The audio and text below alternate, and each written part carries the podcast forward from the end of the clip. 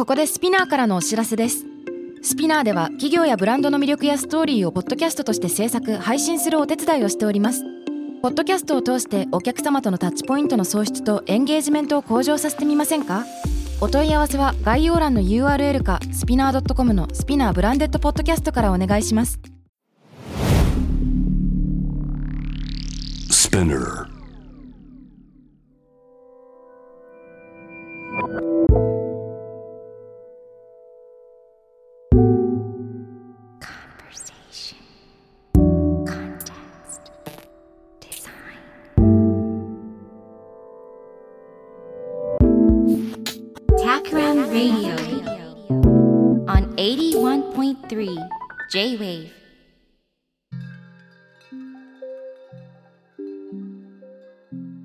渡辺幸太郎がナビゲートしている J-Wave タクラムレディオ今回のゲストは株式会社ファーメンステーション代表取締役の酒井里奈さんですよろしくお願いしまよろしくお願いします。すいやはやあのー例のファッションやビューティーのねコンペティションで賞を取った方、まあ、一緒にトークセッションをご一緒した方をことごとくお呼びしているここ数ヶ月なんですけれどもはい。はい。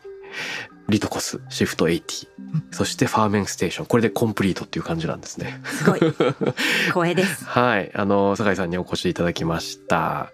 えっ、と、もしかしたら酒井さんの取り組みとか、まあ、酒井さんご自身のこと、ファーメンステーションのこと初めて聞く方もいらっしゃるかなと思っていて、はいよかったら、あの、どんなお仕事されてるか教えてもらってよろしいですか？はい、わかりました。ファーメンステーションは、えー発酵の駅という意味の会社です。うんで、東京と岩手に拠点のあるスタートアップです。で、何をしてるかというと、未利用資源って言うんですけど、うん使われてないものが本当世の中にはたくさんある。うん特に植物由来の工場とかで出るような食品残差とか、あの使われてない規格外の野菜果物とかあと日本って休耕田とか耕作放棄地もすごく多くてそういうもの全部ひっくるまって未利用資源って呼んでるんですけどほうほうほうほそれを発酵技術で。すごくいい素材に変えて素材を売ったりそれを使った商品を作ったりするというビジネスをしている会社です。あの、何を作ってるんですか？例えば。えっと、例えばまずは色の未利用資源を素材にするんですけど一番得意なのはエタノール、うんアルコールから授業を始めましたはい。でそれ以外にも化粧品とか日用品で使うような発酵エキスだったり、うんあのそれこそプラスチックの素材になるようなものとか、まあ、エタノールとかもそうなんですけどもそういう機能性のある素材を作るのが得意な研究開発型の会社です。じゃあそのなんていうんでしょうか原料を提供することが多い。うんえっとそうですね。原料も提供するし、うん。あの発酵技術の研究開発をやることもあるし、うん。あとは結局そういうなんか未利用資源からできた素材ってほとんどこの世に存在してなくて、うん。でどういうものかを見せたかったので、うん。自社ブランドの商品もあるし、うん。お客様のためにそういう資源を使ったプロダクトも作る。だから化粧品とか日用品とか雑貨とかなんかもうこうありとあらゆるものを作るというのもしてます。なるほど。いやーめっちゃ面白そうですよね。で今日酒井さんがあの2つこのスタジオにですねギフトを持ってきてくださっていて、はいこれあの今ウェットティッシュのパッケージみたいなのをあの2袋くれましたけれどもこれどういうものなんですか？はい、えっとそれはあのお米とリンゴが活用されたウェットティッシュなんですけど、まずお米は何かっていうとあの休耕田使われてない田んぼ多くて、はい。そこにオーガニックの米を農家さんに栽培してもらって、うん。その米からエタノールを作ってます。うん、なるほど。でリンゴは何かっていうとリンゴのお酒のシードルとかジュースがあってでジュース作る時ってリンゴ絞りますよね。はい。でジュースになるうんお酒になる、でも絞りかすが残るんですでもいい香りするけど食べたら全然美味しくない本当カスうん。ですでそれからリンゴエタノールを取るうんうんうんうん。で結構これ技術的に面白いんですけどであのウェットティッシュってエタノールが主成分なんですはい。エタノールってあの除菌とかにシュッシュってするものでなのであの普通のウェットティッシュは石油由来だったり海外のものを素材としてるんですけど、うん国産の未利用資源から作ったエタノールで作ったウェットティッシュうんなるほど。説明が長くなっちゃうんですよあ、いやいやいやいや。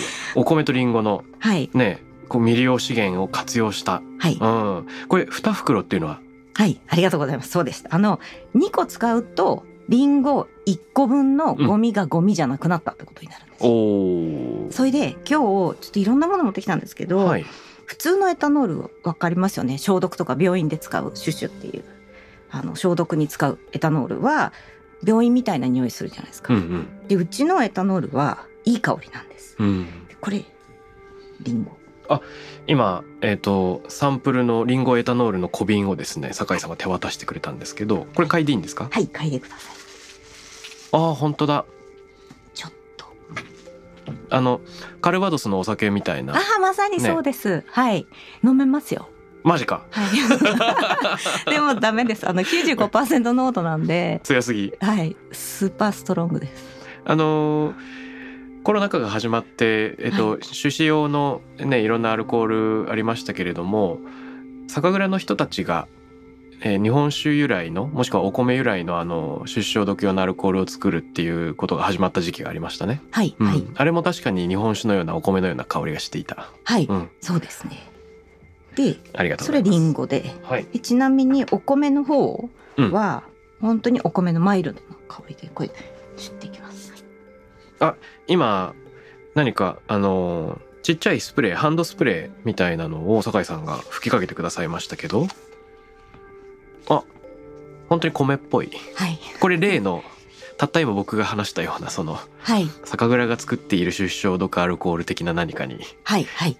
非常に近いですね。そうですね。何か法改正じゃないけど何かがあったんですよね。その規制緩和がないとアルコールをはい、あの酒蔵の方があの時作られたのは、うん。えっとあの工業用のアルコールを薄められた方もいたし、うん。発酵して蒸留された方もいたんですけど正式にはうちはあの工業用アルコールを作る許可を持ってってうん。なんで酒蔵さんとは違うんですよね。で90%濃度以上のアルコールっていうのは全然別の法律でそれを作る許可を持って作っているのでアルコール濃度が95とか99とかでめちゃめちゃ高くて、うん。でそのぐらいの濃度は普通なんかツーンとしちゃうんですけどはい。もうちょっとマイルドにしてますっていうような。うん。はい。いやーこれあのすごく面白いのはなんて言うんでしょうか。蒸留もしくはまあ発酵とかっていったプロセスがあると思うんですけれどもそういうラボっぽい側面もあれば、うん。農家さんとか、はいね原料みたいなすごい現場人みたいなのもあればで実際それを作ったり売ったりみたいなところがあってそのビジネスの側面もあればなんかこういろんな歯車がうまく噛み合わないとなかなか、えー、と形になりづらいところだったのがあの全て噛み合ってるんだなって勝手になんか遠くから眺めているっていう感じなんですけれども。すごい。ありがとうございます。なんかあの、まあ、うちスタートアップなんで本当はい。に事業をどんどん成長させようと思うときに、あの競合は何ですかとかうん。真似できるんじゃないですかとか言われるんですけど、うん。ちょっと説明したりするとこれ本当真似できないねって言われるんですけど、まさにそこで結構私の趣味の世界みたいなとこから始まってる会社というか事業なので超サイエンス、うん。R&D とかでもう結構ガチのすごい技術持ってる会社なんだけどでやっぱり農家さんの思いから事業がスタートしてるし、うん。もう本当ステークホルダーがめちゃめちゃ多様なんです。はい、農家さんとも話すしリンゴ農家さんとも話すし、うん、でうちの発酵カスって全部絶対最後餌になるんです。で餌にならない原料は受け入れないんですよ。あそもそもね、はい。ああ面白い、もう美しい循環っていうことが会社にとってすごく大事なので、うんなんでそうするとあのこう原料を使ってくださる化学メーカーさんとか化粧品メーカーさんとも話すんだけど、残ったカスは餌にもなるから、うん。養鶏農家さんとか牛の人と話すしでそれがお菓子になったりツアーしてっていうのでもうなんか言語も違うし生きてる時間帯も場所も違う人たちとうん。常に仕事をするのがすごい面白いん。ですよね。えこのすいません楽しくなってきちゃって。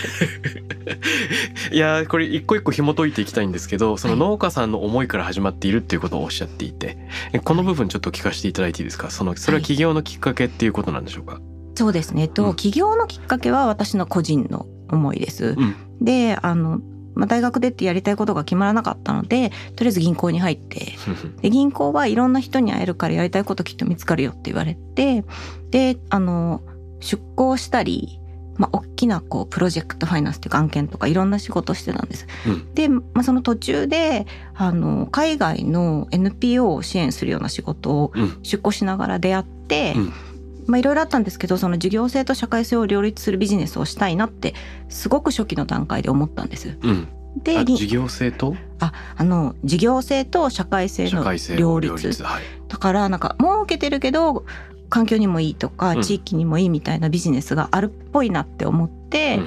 そういう仕事したいなってずっと思ってたんですよ。はい。で銀行に戻ったけどあんまなくて。うん。だけど風力発電とか主力発電とかなんかそういうエネルギー自然エネルギーにお金をつけるような仕事だったらできるんじゃないかなとかまあいろいろ社内でもあれやりたいこれやりたいって言ったんですけどなかなかなくて。うんうん。でもそういうのやりたいなって思いながらまずはビジネスの力を身につけようと思ってずっと金融で働いてたんです。なるほど。でそしたらたまたまテレビでうん。東京農大の先生がはい出てて、うん東京農大は生ゴミを発酵の力で燃料にできますって言ってて、うんうんうんでそれはお酒作りの延長だって言ったんですよ。うん。であそうなんだと思ってなんか私文系なのではい。全然サイエンスわかんないけど、うん。お酒の延長ならできるかなってちょっと思って、ほんで金融辞めて東京農大の醸造学科というところに入り直したんです。でそこからはもう一攫千金だじゃないけど、うんうん。ゴミをエネルギーに変えてやるみたいな感じでずっと勉強をしていて。でそしたら一方岩手でははい。あの私が見たのと同じテレビを見た人がいてあなんと。の 町役場の人。はい。で岩手県の今の奥州市昔の伊沢町というところでは、はい。まあ、すごくやる気のある役場の人もいるし、うん。もう休校でめっちゃ多くて、うん。これからその町をどうしようかっていうのをすごい真剣にディスカッションしてるグループがいたんです。うんうん。でその中である農家さんがいて、うん。ブラジルはバイオ燃料サトウキビでやってると。うんうんでだったら岩手は米でやればいいじゃん。うんうんうんそれで見に行くぞって言ってすごくてその農家さんアメリカ見に行ったんですよ。おおすごい行動力それでやろうやろうってなって、そのテレビを見た役場の人が東京農大に来た。うんで私もそのテレビを見て同じ研究室にたまたまいてはいそれで今思うと運命的な出会いがあり、うん。私は学部生だったんですけど、まあ、共同研究やるってことになったんで私もやらせてくださいって言って関わるようになったのうん。あ学部から入り直したんですか？あそうなんです。はい結構暇でしたよ。今でした。だってだってまあ大学の単位はがあるから。い体育とか英語とかしなくていいので。なるほど。なんでその間は環境コンサルで仕事をさせてもらってうん。子供を産んでで研究室にいて。でその役場の人と出会ってでその時に聞いたのは私は生ゴミを燃料にしたかったんだけど生ゴミじゃないけどうん。休耕田が多い、うん。でこの田んぼを活用して新しい事業を起こしたい。って役場の方とか農家の方がおっしゃってるって聞いてあそういうニーズがあるんだな。ううん。でそこに関わりたいなと思って事業に関わるようになったのが、まあ、ファメステーションが今に至る本当の最初のきっかけ。うん。なるほどですね、はい。えちょっとなんかいろんな質問が浮かんじゃってどの切り口から言ったらいいかわかんないんですけど でもなんか僕がすごく頭悪い連想をすると「バック・トゥ・ザ・フューチャー2」のオープニングで未来からやってきたドクのデロリアンの宇宙な タイムマシンがミスター・フュージョンっていうなんかマシンを後ろに積んでてカチャって開けてはい。あのマーティ・マックフライの生ゴミ箱を開けて、はい。そこに入ってるリンゴの食べかすとかバナナの皮とかビール缶の残りとか中身をジャーって出してね全部入れると全部燃料になっちゃうのね、はいはい。でビールの缶すら入れるんですよ最後。はい、にカラって、はい、缶入れますよ、ね。缶入れます。あれねまだ難しいです。であ全部燃料になっちゃうんだみたいな、はい。うん、ミスターフュージョンすごいなと思ったんですけど。はい、あのほぼあの世界ですよね。缶はまだです。缶はまだ。でもほぼうん、ほぼあれですね。ほぼあれですね。はいその先ほどリンゴの絞りかすの話でそもそも絞りかすからアルコールを作ること自体が技術的にはすごくそのジャンプがあるってことを言われててはいそれどういうことなんですか、えっとあの皆さんが普段使ってるエタノールは、うん石油でできてるものか糖類からできてます。サトウキビとか。トウモロコシとかで米もできるんですけど何が起きるかというと穀物に含まれてる糖分をはい。酵母が食べて、うんまあお酒と一緒なんですけど二酸化炭素とアルコールを作るんです。でなんで糖質は比較的やりやすい。うん。で一方でリンゴの搾りかすとかあと私たちワインの搾りかすとか柚子の搾りかすとかもできるんですけどはい。糖分はもうお酒とかジュースに使われちゃってるんですよ。うん。だからもうスカスカで糖分がないんです。うんで残ってるのは繊維なんですけど、まあ、繊維を特殊な技術で分解をしてだからまあイメージずもうずっと噛み続けて木を噛み続けると甘くなるんですけどなるほど。それでそれをアルコールに変える。うん。で木とかもできるんですけどもう木とかは本当もっと硬いのでいろいろ分解するの大変なんですけどあの生物由来の素材を使って金の力で分解をしてうん。アルコールにしたり機能性のある素材を作ったりっていうのをしてます。それは、えー繊維質の中にわずかに残っている糖分を分解して取り出すみたいなことなんですか？はいはいまさにそうです。はい、で残った繊維も餌になっちゃうと。そうなんですよでこれすごい面白いのが、うんカスじゃないですかもともと。カスからエタノール取るんですけどうんカスのカスは、うんカスよりいいものになるんですよ。おー なんか錬金術ですよね。錬金術ですね。はい。なんかリンゴの搾りかす自体は餌としてもあんま魅力的じゃないんですよ腐りやすいし。でも発酵してアルコールを取った後うん。はもっといい香りになるんですよ。うん。で日持ちもしたりとかうん分解して食べやすくなるのでもういいことしかないですよね。やばいですね。そうなんです。それえっと結果的にいい香りになっちゃったってことですよね？そうです。うんうんうんそうそう。それってそのどの部分が難しいんですか？その残りかすリンゴの残りかすからを発酵させてそのアルコールを作り出す部分のその酵母自体を持ってる人がいないっていうことはあんまり？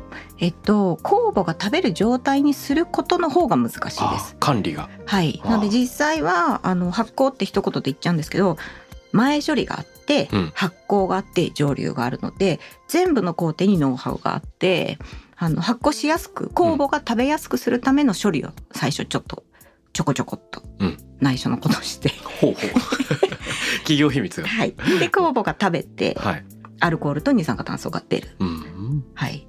で香りも普通の蒸留のやり方だとリンゴだろうが米だろうがサトウキビだろうが同じ香りになっちゃうんですけどせっかくだったらあのカルバドスっぽい方がなんか面白いじゃないですか。うんなのでそれを残すようなことをしてて。はあはあはあ。意図的に残すようなそうですそうです。下ごしらえというか。そうですそうです。はい。でうちはあの研究開発のあの R&D とかやってるメンバーが、うん。まあお酒とか蒸留のもう大手で長年やってた人なのではいそこはもうちょっと得意なわけであすよ。香りのはい。を残すみたいな。そうです。むしろプロ。はい、もうかっこいいですよ。あの香りをこうなんか試す。だ工業製品なのに、はい。クラフトっぽいみみたいなマインドってまずないので、うんうん。なんかそういうの面白いなと思ってやってるんですけど。いいですね。いいですね。なるほどじゃあやっぱり一連のプロセスでその微生物たちがどうやったらご機嫌になるかっていうののそのやっぱりおもてなしじゃないけど、うん、それがちゃんとしてないとみんな働いてくれないっていうことですよね。そうですそうです。うんうん。なんでよくなんか菌の働きはこうなんかチームワークだとか組織のヒントにとかおっしゃる人いますけど、うん。本当そうでなんかそれぞれの菌は、まあ、暑いのが嫌寒いのが嫌とか湿気とか好きな食べ物も違うし、うんすごい面白いのはあの菌は出身地に近いところの方が活躍するとか、うん。なんかそういう特徴あるんですよね。うんうん。ブドウの木から取ってきた酵母の方がワインで頑張るとか。でもそれさえ整えてあげればもう文句も言わないしなんか お給料も払わないしなるほど。なんか。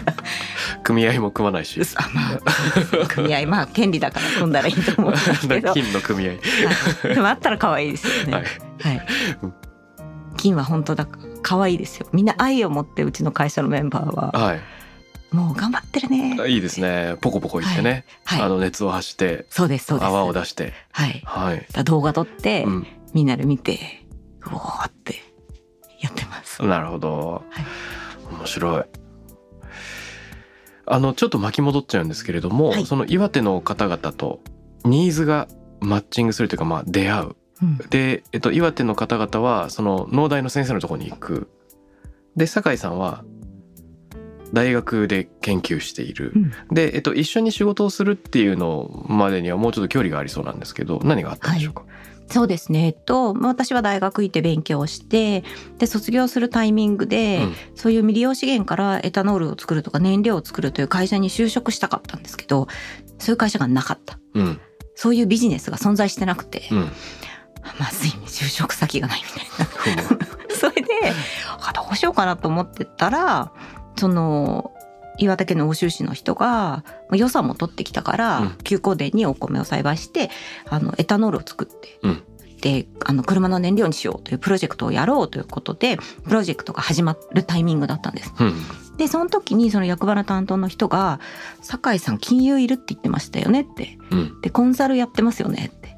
報告書書けるよねってで実験もできるし報告書も書けますよねって。で一緒にやりましょうって言ってくださって なので欧州市がファーメイステーションの一番最初のお客さんなんです。ほほというかもうほぼそのタイミングで会社を作ったに等しくって、ー、うんうん。で会社を作って最初のお仕事がうん。欧州市の実証実験の受託だったんです。えー。じゃあその休耕田活用でお米からエタノールを作はい。る実証実験、はい、うんでそれもそれはうまくいったんですか、えっといや全然うまくいかなくてうん、それと米からエタノールと餌を作る地域循環プロジェクトというものだったんですけどおおお面白い。なんでまず農家さんがいてあの休耕田だったところに多収穫米といってたくさん取れる米を栽培する。うん。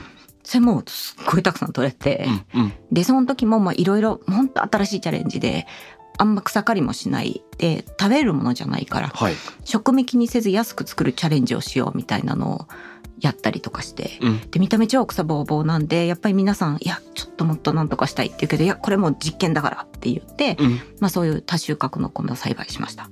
で次場所を確保して、うんあの予算があんまなかったのでとにかく簡易な装置を作って、うんであの現地で働いてくださる方を見つけてはい米からエタノールを作るという実験を全く休まずする。でなんで休まずかっていうとん。残ったカス鶏にあげる約束してたんで、あの休めないんですよ。うん。約束しちゃってるんで。普通こういう実証実験って多分1年のうち数ヶ月とかしかやんなくてデータ出して論文書いて終わりなんですけど、はい。もうなんか実証っていうより日常としてもうずっと作り続ける、うん。でも最初は機械の使い方というか作り方もわかんないし電源の取り方もわからないしで場所があの廃業してしまった酒蔵ではい。寒くてうん。暑くてうん。であまりの寒さで酒蔵の中にビニールハウスを農家さんに建ててもらうぐらい寒くて。でなんか発酵も失敗したりとか。で私いつもいるわけじゃないので、連絡が来て「なんか開けたら臭いっす」とか言われて「おお」みたいな「いけないしね」みたいな。のをやって。だから本当うまくいかないこともたくさんあったんですけどまあなんかいろいろ繰り返すことでちゃんとしたものもできて。で車を走らせられなかったけど燃料の利用ができたり、うん。で残ったカスがあの、まあ、安定してやったらすごく美味しくていい餌になったねとかで意外な発見がこれ肌にすごいいいですって農家のお母あの一緒にやってたお母さんたちが言い出してへえじゃあちょっと調べてみましょうよって言ったらすごいいい機能性のデータがどんどん出てきえてへこれ化粧品にできるんじゃないですかねって言ったら、うん役場の人が「いや予算取ったんでなんか作りましょう」えそうです。役場の人めっちゃ強い。ちなみにこの役場の人、うん。10年以上経って今うちのメンバーです。あらまあ。やめてもらったんですけど。一緒にやりましょうよって。そうですね。まあそろそろっていうかねその人が始めたことだし、うん確かに確かに。ちょっとそろそろさって言って来ていただいたんですけどっていうもうとにかく思いつくことをどんどんやるうん。っていうなんか3年間でした。なるほどなるほどなるほど、はい。そういうことだったんだ。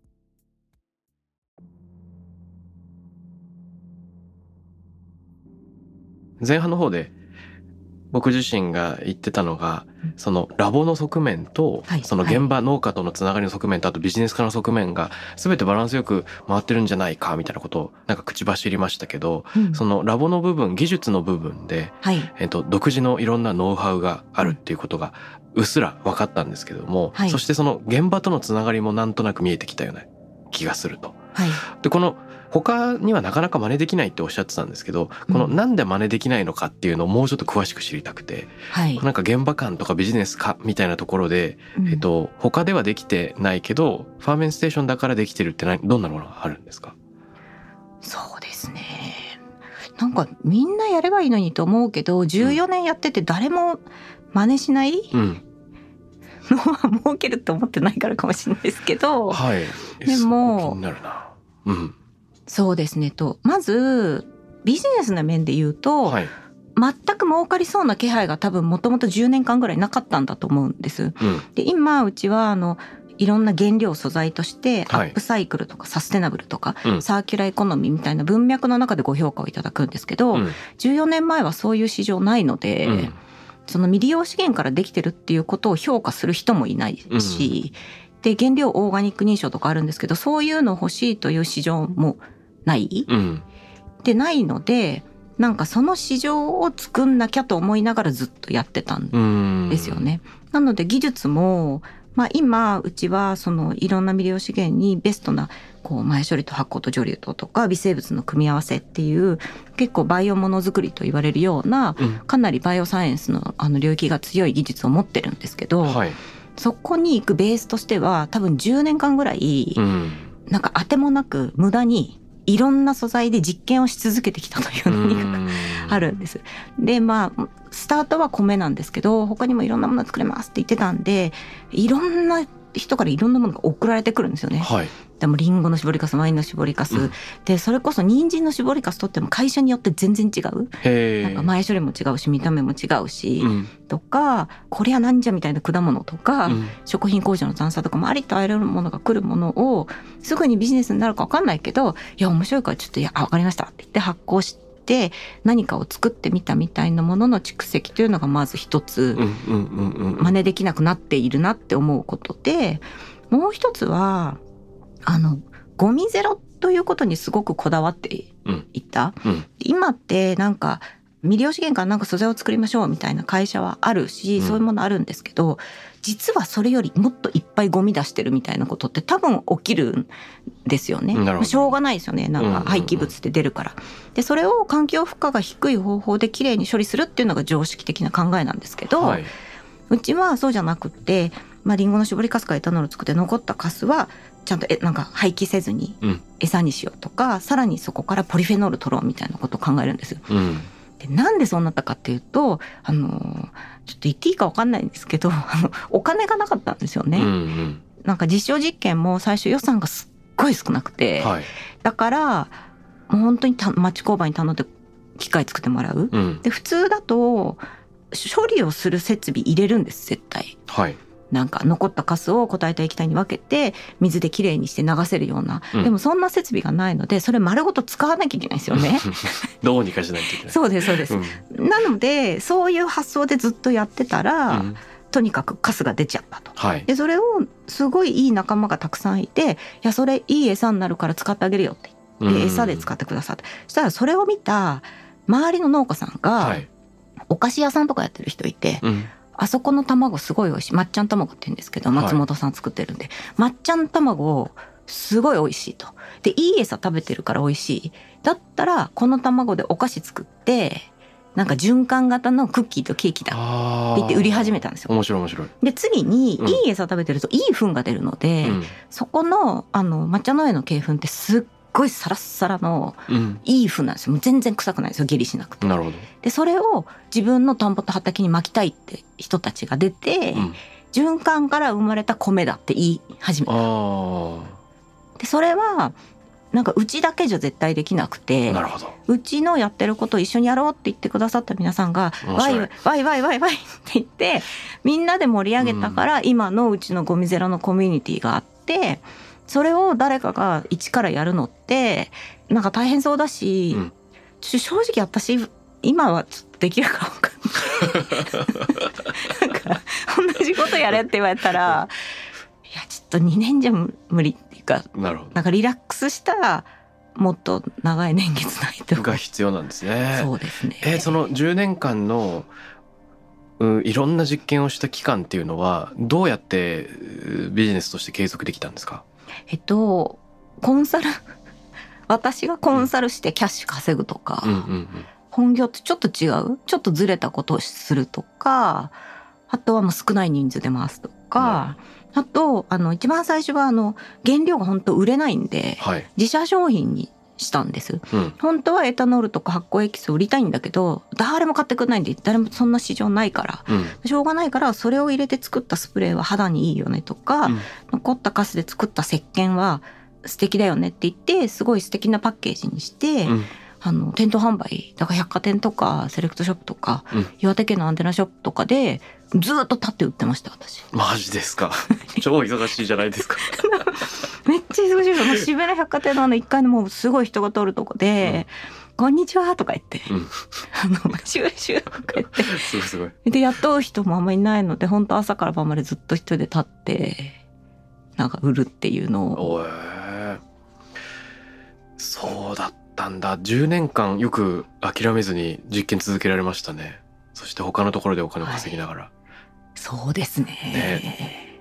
なんか投資に回してといううん、でもなんかやっぱりそのどっかに就職しようと思ったけど就職するとこなかったしなんかだからもうやりたいことができてるのは幸せなことだなと。思って家族にも言われるからなんかやっぱりすごい愚痴ったりするじゃないですか。はい。それいいじゃん別に好きなことやってんだからって言われると、はあ、そうですよね。みたいな。納得？納得？まあまあそりゃそうだなって思あってはい、あありがたいことでございますって思って やってる。どそうなんですね、はい。ああ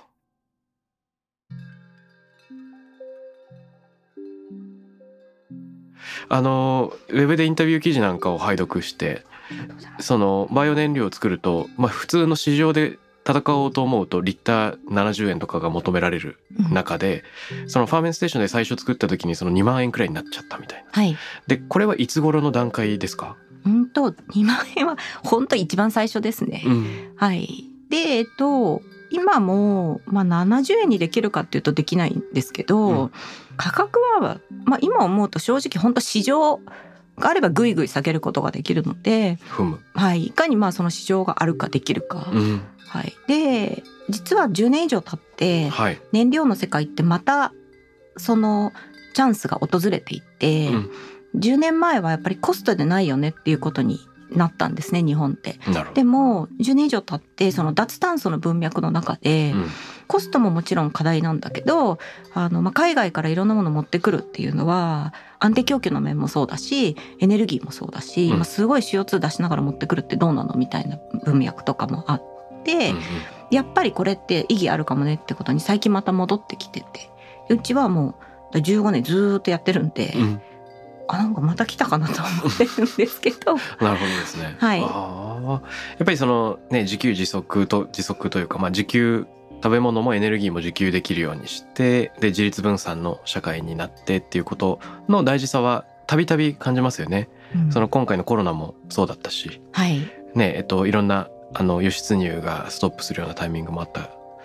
でもちろん東日本大震災でも同じようなことがあったと思いますよね。はいうんそういう意味ではあの SDGs みたいな動きも相まって今どんどん長年ファーメンステーションが蓄積してきたことがうん。あの、まあ、市場が追いついてきたような状況にあるってことなんでしょうかね。そうですね。あの本当に10年間ずっと金の匂いがしない、うん。あの市場性がない。うん。スケールの道筋が見えないと 言われ続けていて、うん。ここ最近本当コロナの後ぐらいから割と誰に話しても「あなるほどいい面白いビジネスですねいいですね」って言われるようにはなっていてすごい。うん。それはすごくやっときたという思いもある一方で、うん。危機感もあってふむふむ。なんか分かってもらえない時期が長いと、うん。不安ですよねなんか飽きちゃったなみたいな。うん。だ次のこと考えなきゃいけないんじゃないかとかあでも本当にやりたいことってなんだっけって考えたらここで良かったねって思ってちゃいけないんじゃないかなっていうのはすごくあって、あ。うん。なんか次の10年20年を本当ここ半年1年ぐらい考え始めてるって感じです。おお、それは超気になる。じゃあその辺も踏まえた話をはいちょっと次週ゆっくりまたお聞きできればなと思うんですけれども、はいそんな感じでいかがでしょうか？はいありがとうございます。いやーなんか熱くあのビジネスの立ち上がりとか、まあ、技術的なことその地元の人とのつながりなんかも語ってもらえてすごく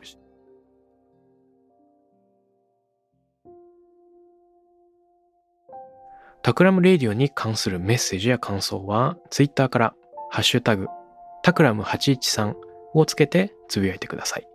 TAKRAM813 です。また、僕、渡辺幸太郎への質問や相談などは、Twitter のダイレクトメッセージからも受け付けています。番組オフィシャルアカウント、アットマーク、タクラム813をフォローして送ってください。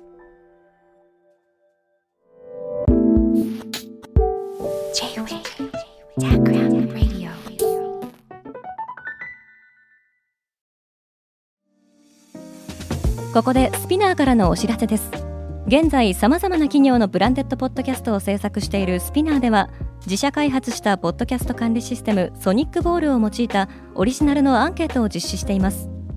リスナーの属性データを可視化することで御社のニーズに合わせたコンテンツ制作が可能になります。スピナーホームページ内のコンタクトよりまずはお問い合わせください。